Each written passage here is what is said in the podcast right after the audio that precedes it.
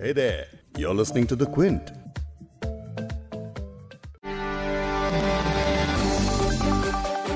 Corona virus के active cases Bharat में तीस हज़ार का आंकड़ा छू रहे हैं और ग्लोबली तो ये संख्या तीस लाख के आसपास पहुँच चुकी है दुनिया भर में मरने वालों की संख्या भी दो लाख के ऊपर जा चुकी है यानी इस वक्त हर देश को जिस एक चीज़ का बेसब्री से इंतज़ार है वो है कोविड 19 की वैक्सीन हर कोई यही सवाल कर रहा है कि वो वैक्सीन कब आएगी जो कोरोना का काम तमाम कर सके। वेल गुड न्यूज़ ये है कि इस पर काम शुरू हो चुका है। ऑक्सफोर्ड में एक वैक्सीन तैयार हुई है, जिसका ह्यूमन ट्रायल भी शुरू हो चुका है और भारत इन साइंटिस्ट के साथ मिलकर काम कर रहा है। लेकिन अगर वैक्सीन तैयार हो भी जाएगी तो हम तक कैसे और कब पहुंचेगी? सरकारें इसके प्रोडक्शन और मैन्युफैक्चरिंग को लेकर क्या सोच रही हैं? ये इस वक्त पूरी दुनिया के लिए सबसे बड़ा सवाल है। और कोरोना वायरस की वैक्सीन की तलाश कहाँ तक पहुँची है, यही है आज के पॉडकास्ट का विषय। क्विंट हिंदी पर आप सुन रहे हैं बिग स्टोरी पॉडकास्ट मैं हूँ फबेहा सैयद. आज हम वैक्सीन की बात कर रहे हैं. हमारे साथ होंगे दुनिया के जाने माने डॉक्टर डॉक्टर मैथ्यू वर्गीज और क्विंट के एडिटोरियल डायरेक्टर संजय पुगलिया. लेकिन इस विषय पे आगे बात करें, उससे पहले ये जानना ज़रूरी है कि वैक्सीन दरअसल क्या है और बीमारी के इलाज में जो दवाइयाँ इस्तेमाल होती हैं, उनसे वैक्सीन किस तरह अलग होती है। वैक्सीन एक किस्म की दवा ही होती है, लेकिन एक ऐसी दवा जो बीमारी होने के बाद नहीं, बल्कि पहले दी जाती है। वैक्सीन बीमारी का इलाज नहीं करती है, बल्कि बीमारी का बचाव करती है। वैक्सीन का काम हमारे इम्यून सिस्टम को किसी एक खास बीमारी के खिलाफ ट्रेनिंग देने का होता है, ताकि जब हमारा शरीर उस बीमारी के कांटेक्ट में आए तो इम्यून सिस्टम इतना मज़बूत हो कि उस बीमारी से लड़ सके। लेकिन जिसे एक बीमारी ने इस वक्त दुनिया भर में कोहराम मचा के रखा है हेल्थ केयर सिस्टम ही नहीं, बल्कि ग्लोबल इकोनॉमी तक की कमर तोड़ रखी है। दुनिया भर के साइंटिस्ट इस वक्त उसी एक बीमारी की वैक्सीन इन्वेंट करने में दिन रात जुटे हैं। राहत की बात यह है कि ऑक्सफोर्ड में, जैसा कि मैंने आपको पहले बताया, कि एक वैक्सीन का फॉर्मूला इंसानों पर आजमाया भी जाने लगा है। तो पहले मैं आपको इसकी डिटेल्स दे देती हूँ। यूके की ऑक्सफोर्ड यूनिवर्सिटी में एक टीम पिछले तीन महीनों से कोरोना वायरस के लिए वैक्सीन बनाने का काम कर रही है, जिसे यूके गवर्नमेंट ने अब गो अहेड दे दिया, यानी कि इस वैक्सीन को इंसानों पर आजमाने की इजाज़त दे दी थी। डॉक्टर एलिसा ग्रेनाटो वो पहली इंसान है जिन्होंने खुद को इस ट्रायल के लिए पेश किया है वॉलंटियर किया है। उन पर कोरोना का वैक्सीन आजमाया गया है। वैक्सीन को लेकर ऑक्सफोर्ड की प्रोफेसर सारा गिलबर्ट का कहना है कि कोविड 19 की वैक्सीन सितंबर तक तैयार हो सकती है।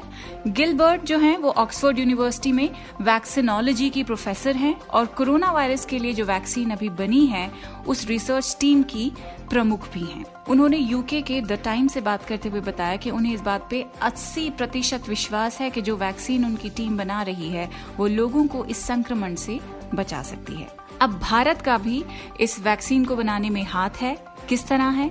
वो ऐसे कि भारत के पुणे में सीरम इंस्टीट्यूट ऑक्सफोर्ड की इस टीम के साथ मिलकर काम कर रही है। इस कंपनी के पुणे स्थित प्लांट में अगले महीने से वैक्सीन बनाने का काम शुरू हो जाएगा। अब कुछ रिपोर्ट्स के मुताबिक शुरू के छह महीनों में 50 लाख के करीब डोजेस बनाई जाएँगी और इस वैक्सीन की शुरुआती कीमत हज़ार रुपए तक हो सकती है। चौवन साल पुराना पुणे का ये सीरम इंस्टीट्यूट, जो दुनिया का सबसे बड़ा वैक्सीन मेकर है, वो एक सौ पैंसठ देशों को 20 तरह की बीमारियों के लिए वैक्सीन प्रोवाइड करता है। इस कंपनी का प्लांट सिर्फ़ पुणे ही नहीं, बल्कि नेदरलैंड्स और चेक रिपब्लिक में भी है।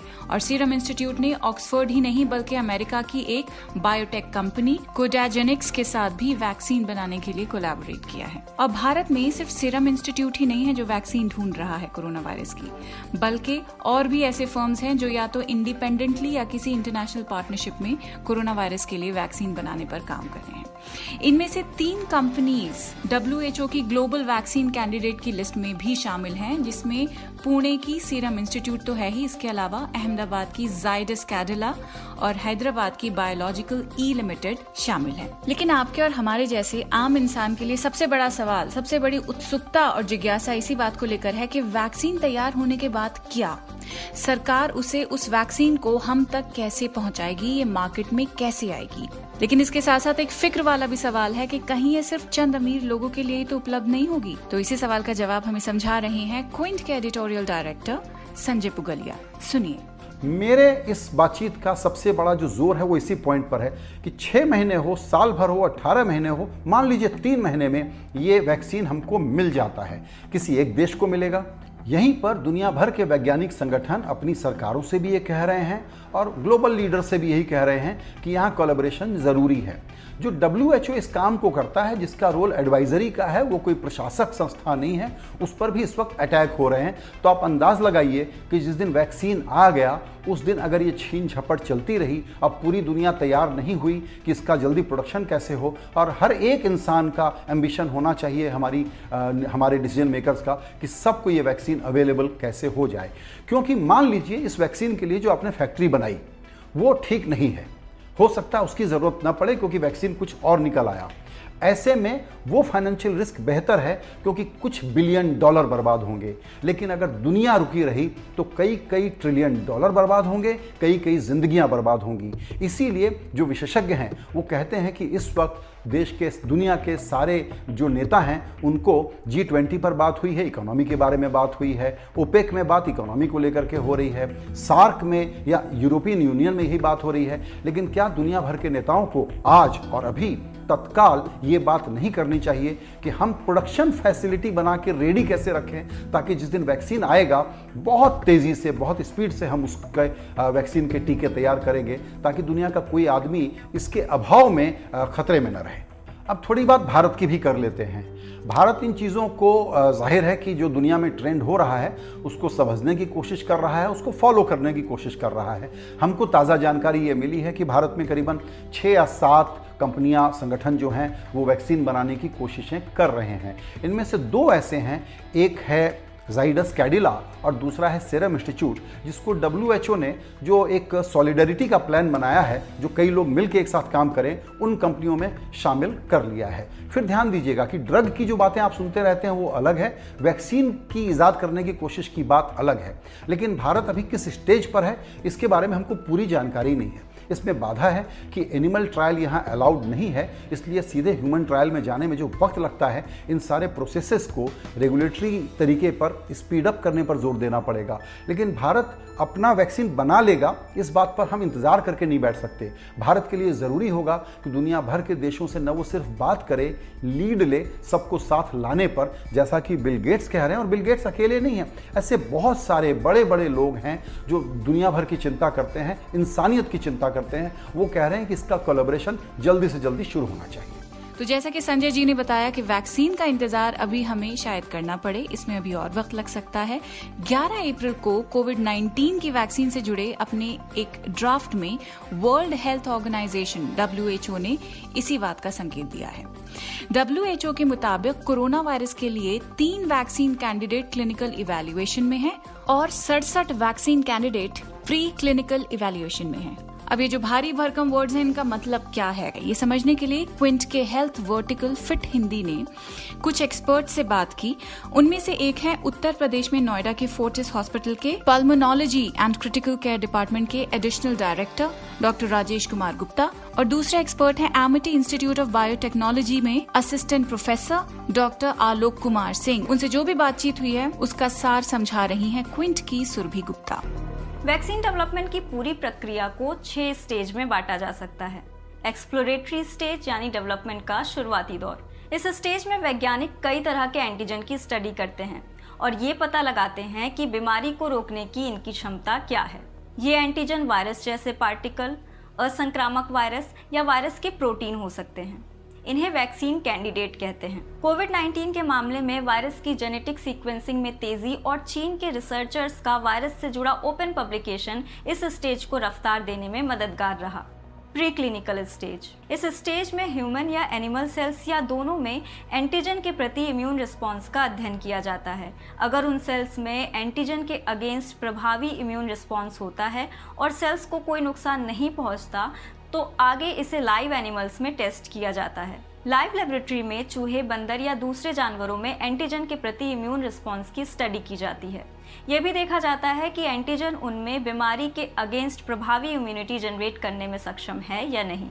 इसी स्टेज में वैज्ञानिकों को एंटीजन के प्रति इम्यून रिस्पॉन्स उसके साइड इफेक्ट्स टॉक्सिसिटी डोज इन चीज़ों की जानकारी मिलती है। ज़्यादातर vaccine candidate pre clinical stage में ही बाहर हो जाते हैं और प्रभावी वैक्सीन कैंडिडेट को क्लिनिकल ट्रायल यानी ह्यूमन ट्रायल में परखा जाता है। क्लिनिकल ट्रायल को तीन फ़ेज़ में बांटा गया है। फ़ेज़ वन क्लिनिकल ट्रायल में 20 से 80 स्वस्थ लोगों में वैक्सीन कैंडिडेट की टॉक्सिसिटी और इसकी इम्यून सिस्टम को एक्टिवेट करने की क्षमता का आकलन किया जाता है। सारे मानकों पर खरा उतरने के बाद ही फ़ेज़ टू क्लिनिकल ट्रायल की मंजूरी दी जाती है। फ़ेज़ टू क्लिनिकल ट्रायल में सैकड़ों लोगों को शामिल किया जाता है, खासकर ऐसे लोग जिन्हें बीमारी होने की ज़्यादा आशंका हो। इस फ़ेज़ के दौरान भी वैक्सीन की इम्यून सिस्टम को एक्टिवेट करने की क्षमता, उसकी टॉक्सिसिटी डोज डोज का प्रकार, जैसे ओरल या आईवी इनका अध्ययन किया जाता है। फ़ेज़ थ्री क्लिनिकल ट्रायल में हज़ार से दस हज़ार लोगों पर वैक्सीन कैंडिडेट का टेस्ट किया जाता है। वैक्सीन कैंडिडेट की क्षमता का निर्धारण करने के लिए तीन मुख्य बातों पर गौर किया जाता है। क्या वैक्सीन कैंडिडेट को देने से इन्फेक्शन कम हुए हैं? क्या वैक्सीन कैंडिडेट को देने से बीमारी कम हुई है? क्या वैक्सीन कैंडिडेट को देने से सभी लोगों में इम्यून सिस्टम एक्टिवेट हुआ है? हर पैमाने पर कड़ी जाँच और स्टडी के बाद ही किसी वैक्सीन कैंडिडेट को सफल या असफल घोषित किया जाता है। वैक्सीन की प्रक्रिया लंबी क्यों होती है वो तो आप समझ गए होंगे, लेकिन ये याद रखने की ज़रूरत है कि इस प्रोसेस में कई कई साल लग जाते हैं और वैक्सीन को टेस्ट करने पर, हर स्टेज पर और ज़्यादा टेस्टिंग बढ़ा दी जाती है। लेकिन कोरोना के तेज़ी से फैलते प्रकोप के बीच साइंटिस्ट्स शॉर्टकट्स लेने पर मजबूर हैं। किसी न किसी तरह इसको जल्द से जल्द बाजारों में लाने की कोशिश है। अब जिस हिसाब से वैक्सीन पर काम हो रहा है तो ज़्यादातर वैक्सीन का ट्रायल 2021 तक ही खत्म होता दिख रहा है। इंडिया टुडे में छपे एक आर्टिकल में बताया गया है कि जो वैक्सीन पाँच या दस सालों में बनती है, उसे शॉर्टकट्स के ज़रिए साइंटिस्ट्स 2021 तक लाने की कोशिश कर रहे हैं। दुनिया की अगर बात करें तो चीन में ए डी फाइव एनसीओवी नाम की वैक्सीन बन रही है, जो अभी ट्रायल के दूसरे स्टेज में है और शायद अगले साल तक ही आ पाए। फिर ऑक्सफोर्ड में जो चैडॉक्स वन डेवलप हो गई है, इसकी हम बात कर चुके हैं। अगले साल मई तक इसका पहला क्लिनिकल ट्रायल खत्म होगा, लेकिन सितंबर में कहा जा रहा है कि इसका इमरजेंसी इस्तेमाल किया जा सकता है। अब अमेरिका में I N O forty eight hundred नाम की वैक्सीन पर काम हो रहा है, जिसे भारत और नॉर्वे की सरकारें और Bill and Melinda Gates Foundation समेत कई और संस्थाओं के सहयोग से बनाया जा रहा है। ये भी अगले साल तक ही बन पाएगी। इनके अलावा और भी कई वैक्सीन हैं, जो चीन के अलावा जर्मनी और कई देशों में बनाई जा रही हैं। लेकिन सवाल कई हैं। मसलन, अगर फ्लू, जिसका वैक्सीन 100 साल हो गए अभी तक तो आया नहीं है तो कोरोना वायरस, जिसके सिम्टम्स फ्लू जैसे ही हैं, जो खुद फ्लू ही की कैटेगरी में आता है तो उसका वैक्सीन इतने कम समय में कैसे आ सकता है? आने की सूरत में सवाल यह है कि किस संख्या में उन डोजेस को मैन्युफैक्चर करने की ज़रूरत होगी? क्योंकि ये बात सिर्फ़ जनसंख्या पर ही निर्भर नहीं करती है, बल्कि इस पर भी डिपेंड करती है कि इस वैक्सीन का असर हमारी बॉडी में कब तक रह सकता है। दोबारा इस वैक्सीन का डोज लेने की नौबत कब आएगी? इसे समझाने के लिए क्विंट ने public health expert doctor Matthew Varghese से बात की है। वैक्सीन बॉडी में जाकर क्या करती है? पहले टीके का असर कब तक रहता है? ये सब बता रहे हैं डॉक्टर वर्गीज ध्यान से सुनिए। जो वैक्सीन से जो हमारी बचाव की क्षमता बनती है हमारे शरीर में, वो लंबे अरसे तक नहीं रहती। आपने देखा होगा, जैसे टेटनस का, टॉक्सॉइड का वैक्सीनेशन है। कहते हैं कि हर पाँच साल में करना पड़ता है। पाँच साल में क्यों करना पड़ता है? उसकी बचाव की क्षमता कम होती चली जाती है और पाँच साल के बाद फिर करना पड़ता है। ऐसे ही वैक्सीन में बूस्टर शॉट्स होते हैं।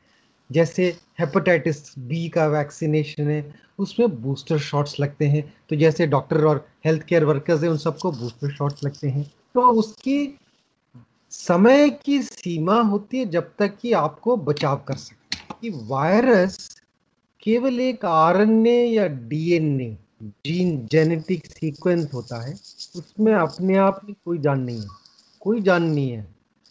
जीवित व्यक्ति में जैसे जान है, जीवित बैक्टीरिया में जैसे जान है, खुद मल्टीप्लाई कर सकता है, खुद उसकी जान है, वायरस की अपने आप में कोई जान नहीं कि वो कण जो है, आरएनए या डीएनए का, वो हमारे शरीर में घुसता है, घुस के हमारे कोशिका का एक अंग बन जाता है। हमारी कोशिका का जान है, इसलिए जीवाणु में भी जान है। हमारी कोशिका खत्म हो जाए, जीवाणु भी खत्म हो जाती है। इसलिए। कोई भी वायरल बीमारी की आज तक दवा नहीं बनी। बचाव ज़रूर बनी है। कोरोना का संकट किसी एक देश का नहीं है, बल्कि पूरी मानवता का है। इसके लिए सभी को साथ काम करने की ज़रूरत है, यानी इस मुश्किल समय में प्रयोग के साथ साथ दुनिया के तमाम देश मिलकर चलेंगे तो आगे बढ़ेंगे और जीत जल्द ही मिलेगी। इस पॉडकास्ट के एडिटर नीरज गुप्ता हैं और इसे प्रोड्यूस किया है फबीहा सैयद ने। अगर आपको बिग स्टोरी सुनना पसंद है तो क्विंट हिंदी की वेबसाइट पर लॉग ऑन कीजिए और हमारे पॉडकास्ट सेक्शन का मज़ा लीजिए।